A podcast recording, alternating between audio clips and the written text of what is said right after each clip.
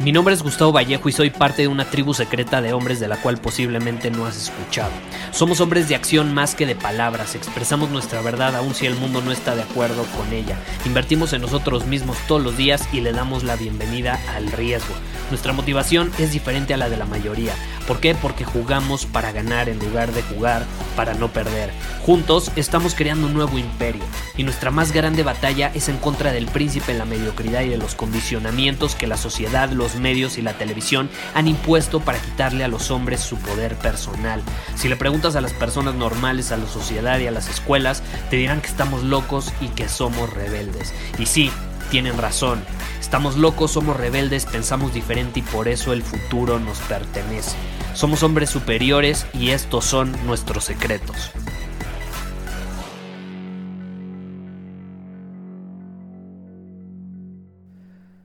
Nunca creí que iba a decir esto, pero hubo una clase de matemáticas que tomaba en la escuela que cambió mi vida por completo.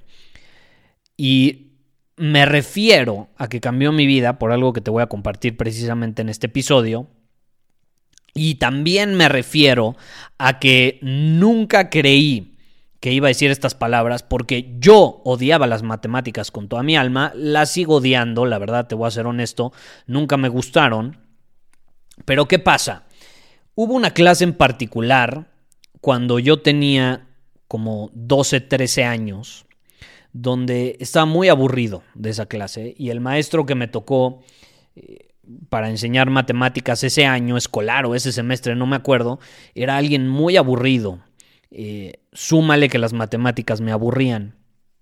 Y entonces yo me quedé viendo por la ventana en una de sus clases, porque simplemente no me interesaba en lo más mínimo lo que me estaba enseñando.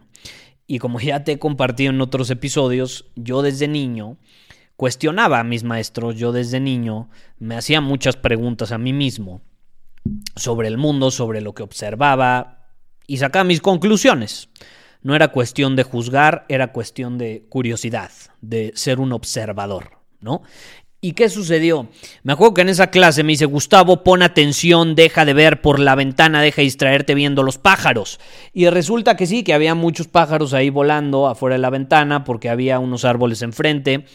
Y también resulta que precisamente en ese horario siempre había pájaros en la ventana. Entonces era común que no solo yo, sino otras de las personas que estaban en mi salón se estuvieran distrayendo, volteando a ver la ventana. Entonces se enojó el maestro y esa clase fue muy importante para mí. ¿Por qué? Porque yo no tenía la mirada perdida por estar viendo los pájaros o por estar viendo lo que sucedía afuera, porque también me acuerdo que justamente abajo de, del salón se observaba, eh, se podía observar las clases de natación de otros grupos porque precisamente estaba la alberca ahí abajo. Entonces yo a veces me distraía viendo cómo los demás nadaban eh, y observaba. Pero ¿qué sucedió en esa ocasión? En esa ocasión yo no estaba ni observando cómo nadaban, ni estaba observando los pájaros, ni los árboles, ni las nubes, ni nada. Lo que estaba haciendo es que tenía la mirada perdida, sí, hacia la ventana, pero estaba haciéndome preguntas a mí mismo. Y me estaba preguntando por qué yo estoy aquí, aburrido, aprendiendo cosas que no me interesan en lo más mínimo, mientras que hay personas allá afuera que viven la vida bajo sus términos. ¿Por qué ellos sí pueden vivirla bajo sus términos y yo no?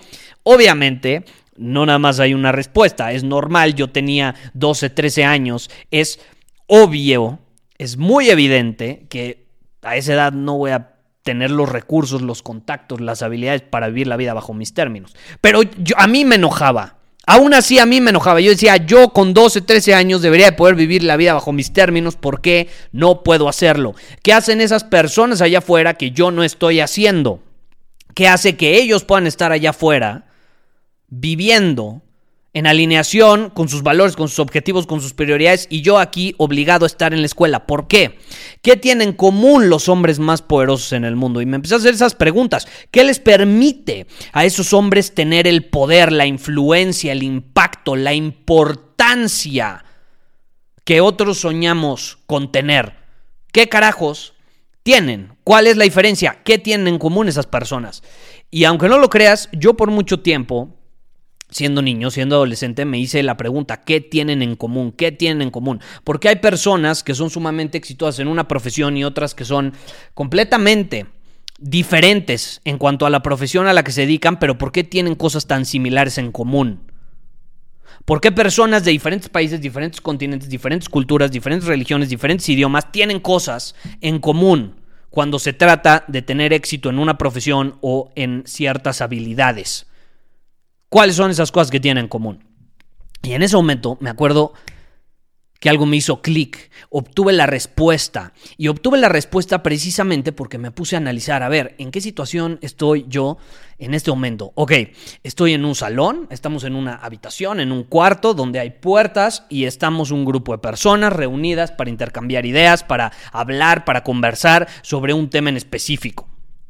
Porque sí, resulta que esa clase de matemáticas no estaba tan grave porque el maestro no imponía, sino que invitaba a la conversación, invitaba al intercambio de ideas. No era como mi verdad es la verdad absoluta y tienes que hacer lo que yo digo porque es el maestro.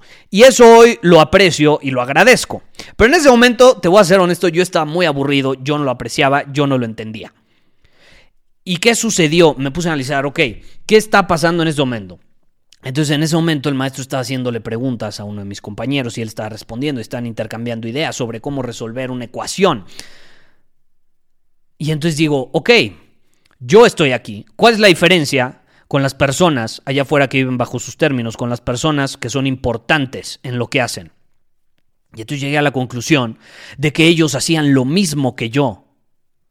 Esas personas no eran tan diferentes a mí. Y yo teniendo 12, 13 años no era tan diferente a ellos en la situación en la que estábamos. La única diferencia era que esas personas estaban rodeadas de personas diferentes. No estaban en una escuela, no estaban con otros niños de 12, 13 años. Estaban rodeados de personas diferentes. Y estaban hablando sobre cosas diferentes, no sobre cómo resolver un problema en matemáticas. Pero al final era la misma situación. Yo estaba en un salón donde intercambiamos ideas y teníamos conversaciones. Ahora, ¿cuál era el problema? El problema era que esas conversaciones eran sobre temas que para mí eran irrelevantes, que yo en lo más profundo de mi ser sabía que me iban a servir para un carajo a la hora de vivir la vida bajo mis términos. Y por eso me aburría. Probablemente tú te identifiques con esto y te aburrías en algunas clases. Si yo hubiese querido ser matemático, pues por supuesto que me hubiera interesado desde pequeño, pero no fue así. Entonces, ¿qué sucedía? Yo me puse a pensar, ok, yo estoy en esta situación y la gente con más poder también está reunida en un cuarto que tiene puertas. Están cerradas las puertas probablemente y esas personas están rodeadas de otras personas que son importantes en una área y están teniendo conversaciones sobre temas relevantes, interesantes, temas de impacto en algún área. Y entonces me puse a analizar a las personas que yo admiraba, y en ese momento pues yo admiraba a algunos futbolistas, algunos deportistas, admiraba pues algunas celebridades, etcétera, y dije, es que es lo mismo. Al final la respuesta siempre es la misma. El mejor equipo de fútbol está compuesto por gente importante en esa profesión, reunida en un lugar, teniendo conversaciones sobre temas importantes en torno a ese deporte. Y luego me puse a pensar, ok, la política. La política está compuesta por gente importante o políticos importantes en esa profesión que se reúnen para hablar sobre temas relevantes e importantes en esa área. Y luego, y luego observas a los empresarios y a los emprendedores más exitosos y resulta que también se reúnen con otros emprendedores exitosos para hablar sobre temas importantes en esa área.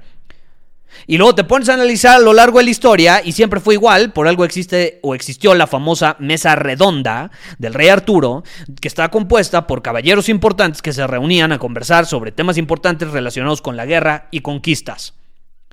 Y luego te pones a pensar en la última cena de Jesús y estaban reunidos los apóstoles con Jesús en una mesa hablando sobre temas importantes relacionados y relevantes con las situaciones que vivían en ese momento. Y entonces yo me puse a pensar, es que es demasiado, demasiada coincidencia. Por algo, todos están en una situación así. Y si yo puedo estar en esas salas, las salas que a mí me interesan, si me interesa la política, pues estar en, en, los cuartos donde hablan sobre política. Si soy deportista, pues en esos lugares donde hablan sobre ese deporte en específico. Pero si yo soy capaz de asegurarme de estar en una de esas salas y soy capaz de ser bueno conversando, de tener conversaciones relevantes para las personas que están en esa sala, entonces yo puedo comenzar a posicionarme como alguien importante como ellos, por la simple relación y la proximidad. Pero también porque a mí al verme en ese lugar, los demás o los que estén afuera de esa sala me van a percibir como importante, a mí. Ponte a pensar, Alguien famoso, no lo sé.